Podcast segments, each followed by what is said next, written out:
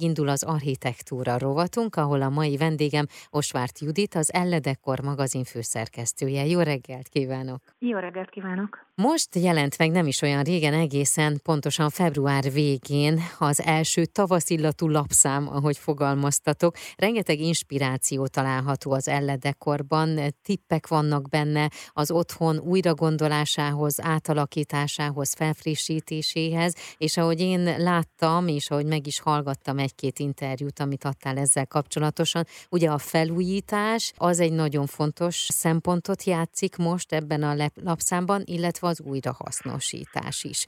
De engem az érdekel leginkább egyébként, és majd ezekről is fogunk természetesen beszélni, hogy mit kell most adni a 2022-ben egy ilyen magazinnak? Mi az, amit tud adni az olvasóknak, amikor a kezükbe veszik ezt az egyébként jó 300-400 oldalas magazint? Én azt gondolom, hogy az elmúlt időszakban ugye mindenkinek egyértelműen az internet lett az elsődleges információszerzési forrása, ugye akármelyik szakterületről vagy témáról beszélünk, bárkit bármiért érdekel, alapvetően elsősorban az internethez nyúl, weboldalakon, Pinteresten, Instagramon, stb. keresi az információkat. Ugyanakkor azt is látjuk, hogy ezek azért jellemzően nem szűrt, nem válogatott tartalmak, tehát mindenki, aki mondjuk ezt a sok-sok dolgot látja, az így ömlesztve kapja uh-huh. ezeket, és én azt gondolom, hogy egy magazinnak az az elsődleges szerepe most, hogy irányt mutasson ebben a nagyon sok sokféleségben. Mi az, ami valóban trend, mi az, ami csak egy ideiglenes divathullám, mi az, ami tartós lesz, melyek a főbb jelenségek, a nemzetközi dolgok közül mi az, ami hozzánk is begyűrűzött, mi az, ami nem, hogyan lehet azt mondjuk a magyar magyar viszonyokra lefordítani, illetve egy magazinnak, ami ugye képes, színes, szagos, meg tudott fogni, lapozgatni, mhm. illata is van, mindig van egy maradandóbb feelingje. Kicsit talán az embert kiszakítja a hétköznapokból, amikor csak a képernyőket bámul, és egy kicsit jobban testközelbe hozza ezt az egész témát. Alapvetően emellett azt is gondolom, hogy a magazinnak elsősorban inspirációs mm. célja van, tehát nyilván nem fogja senki egy ezekben lemásolni az ott látott lakásokat vagy részletmegoldásokat, de lehet, hogy kedvet kap hozzá, hogy mondjuk egy bátrabb szint válasszon a konyhájába, vagy esetleg most hall először a magazinból hall először arról, hogy léteznek lemosható festékek, lemosható tapéták, ami azt gondolom, hogy bármilyen árkategóriánban is tervezi mondjuk a lakása felújítását, vagy a kisebb átdekorálását, az, ez egy hasznos információ lehet neki. Uh-huh. Ez egy nemzetközi magazin, ami 25 országban van jelen, New Yorktól Kalkuttáig, és hogy ugye van egy óriási adatbázis, amiből ti is tudtok dolgozni. Na és akkor itt jön a te szereped, illetve a szerkesztőknek a szerepe, hogy mi alapján fogtok válogatni, és hogy fog összeállni egy-egy szám. Így van, több mint 25 országban van jelen az Eldecoration, Európa szinte összes országában, de tényleg USA-tól Brazíliáig, Argentináig mindenhol van már magazin. Ennek nyilván az a titka, hogy nagyon-nagyon izgalmas és napra kész mindig a tartalom.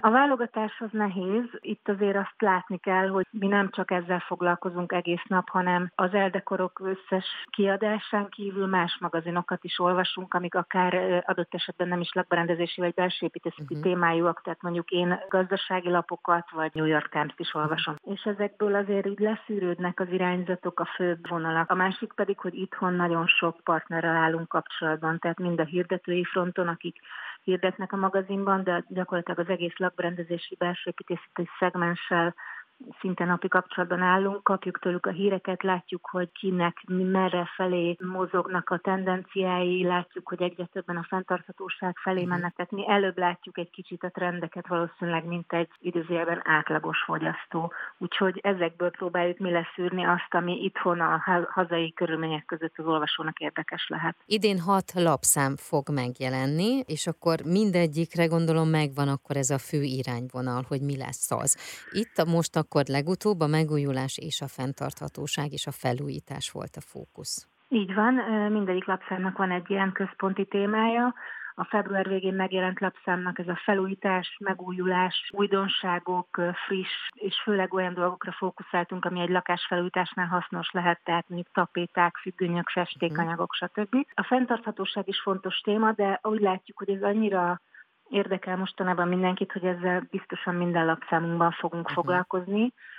A második lapszámunk az április közepén jelenik meg, ez elsősorban az outdoor terekkel foglalkozik, tehát kertek, teraszok, erkélyek a legkisebbtől a legnagyobbig, itt főleg olyan termékeket ajánlunk, illetve olyan tereket, lakásokat, házakat mutatunk be, ahol a külső tér is ugyanolyan fontos.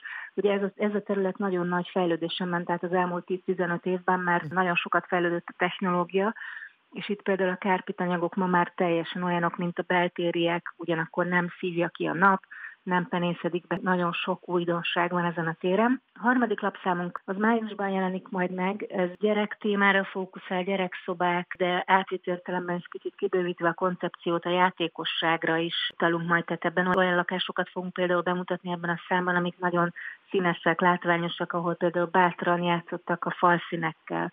A nyári számunk az értelemszerűen nyaralás, uh-huh. part, nyaraló, utazás, fókuszál. Szeptemberben lesz egy számunk, ami dizájnról, dizájn újdonságokról fog szólni. Az elsősorban majd a következő hónapokban bemutatásra kerülő nemzetközi termék újdonságokat mutatja be, ami azt gondolom, hogy egy nagyon erős trend iránymutató lapszám lesz, és aztán lesz majd egy lapszámunk novemberben, ami, ami értelemszerűen már a karácsony és a téli bekuckózás tematikáját veszi majd gorcsi alá. Az elledekkor ugye nem csak print formában létezik, és most el is soroltuk, hogy akkor mikor fog megjelenni, hanem ugye online is olvasható, itt viszont naponta frissül, két cikkel, illetve ugye a social media oldalak, ott pedig sokkal több mindent találnak az érdeklődők és az olvasók. Így van, itt online a weboldalunkon mindenképpen egy még szélesebb témában mozgunk, tehát ott akár még jobban elmegyünk, akár az építészet felé, vagy a képzőművészet felé, írunk mondjuk a Velencei Biennáléról, bemutatunk új szálláshelyeket, érdekes lakásokat, amik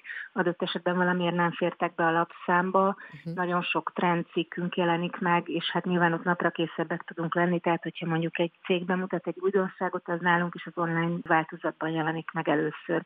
Ugyanígy a Facebook és az Instagram oldalunk is egyre jobban pörög, itt is a fentieken túl még akár játékokkal is találkozhatnak a látogatók, ahol mondjuk belépőjegyeket mhm. sorsolunk ki kiállításokra, és más más érdekességek is vannak. Én akkor rengeteg sok olvasót kívánok, és hogy rengetegen köszönöm. inspirálódjanak a, a magazinból online vagy print formában. Köszönöm szépen. Én köszönöm, köszönöm szépen. Az Architektúra rovat mai vendége Osvárt Judit volt, az Elledekor magazin főszerkesztője.